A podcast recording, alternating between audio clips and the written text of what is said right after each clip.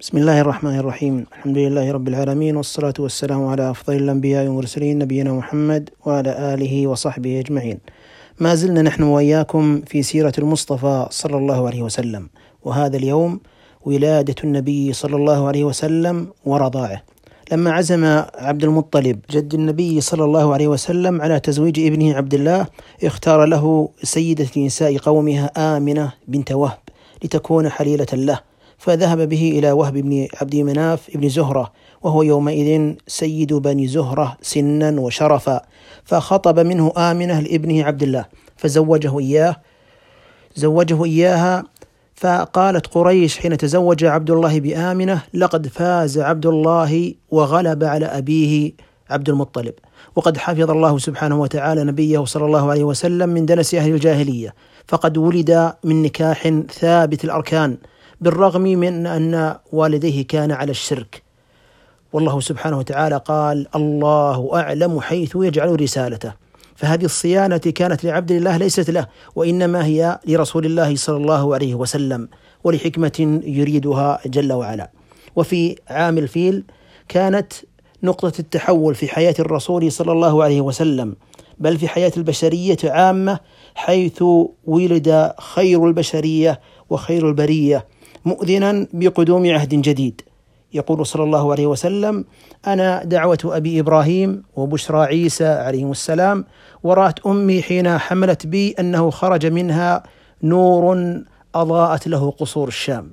يقول أنا دعوة أبي إبراهيم ويقصد ذلك في قوله سبحانه وتعالى ربنا وابعث فيهم رسولا منهم يتلو عليهم آياتك ويعلمهم الكتاب والحكمة ويزكيهم إنك أنت العزيز الحكيم.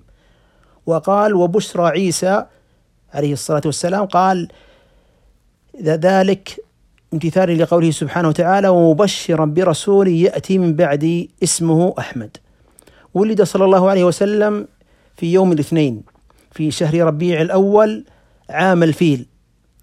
وذلك إجماعا أنه يوم الاثنين ويوم الفيل. وقد اختلفوا في يوم ولادته هل هو في اليوم الثاني أو الثامن أو العاشر أو الثاني عشر. وإذا نظرنا إلى يوم ولادته عليه الصلاة والسلام فإذا المؤرخون قد اختلفوا في يوم ولادته. فكيف يأتي أقوام يحتفلون في يوم محدد ويزعمون أن هذا يوم ولادته صلى الله عليه وسلم؟ في عمل لم يفعله هو عليه الصلاة والسلام فلم يحتفل بميلاده ولا احتفل بذلك خير القرون وأفضلها أبو بكر وعمر وعثمان وعلي وبقية الصحابة والتابعين ومن بعدهم من القرون المفضلة فلم يحتفلوا ولم يجعلوا ذلك يوما من من السنة يعتمدون احتفالا أو فرحا أو إقامة احتفالات أو مأكولات توزع في ذلك اليوم. شك أن استيفاء الله سبحانه وتعالى نبيه محمد صلى الله عليه وسلم كان رحمة للعالمين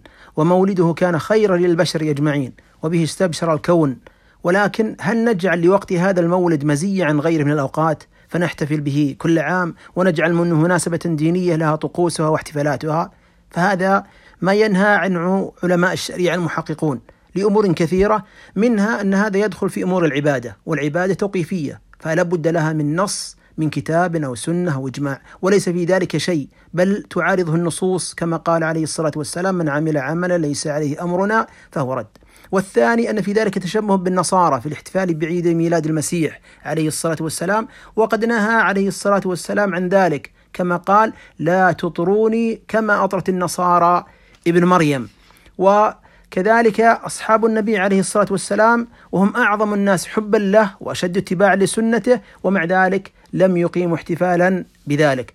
والرابع أن تعظيم الرسول عليه الصلاة والسلام ومحبته يكمن في اتباع السنة والاقتداء به كما قال سبحانه وتعالى قل إن كنتم تحبون الله فاتبعوني يحببكم الله ويغفر لكم ذنوبكم والله غفور رحيم. وليس من حق النبي عليه الصلاة والسلام علينا أن نقصر حبه وتعظيمه وتذكره على يوم واحد في السنة بل يجب أن نحبه ونعظمه طول العام. الرسول صلى الله عليه وسلم وتذكره يجب أن يكون في قلب المؤمن في كل وقت. وتقديم طاعة الرسول صلى الله عليه وسلم على هوى النفس والسير والسير على سنته باطنا وظاهرا أصدق في محبة الرسول صلى الله عليه وسلم من الحرص على حضور يوم واحد في السنة تحيا فيه الأناشيد والضرب بالدفوف والمزامير.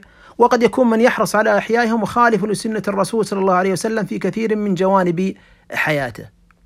من الأحداث الكبرى في حياته عليه الصلاة والسلام في طفولته رضاعته في ديار بني سعد.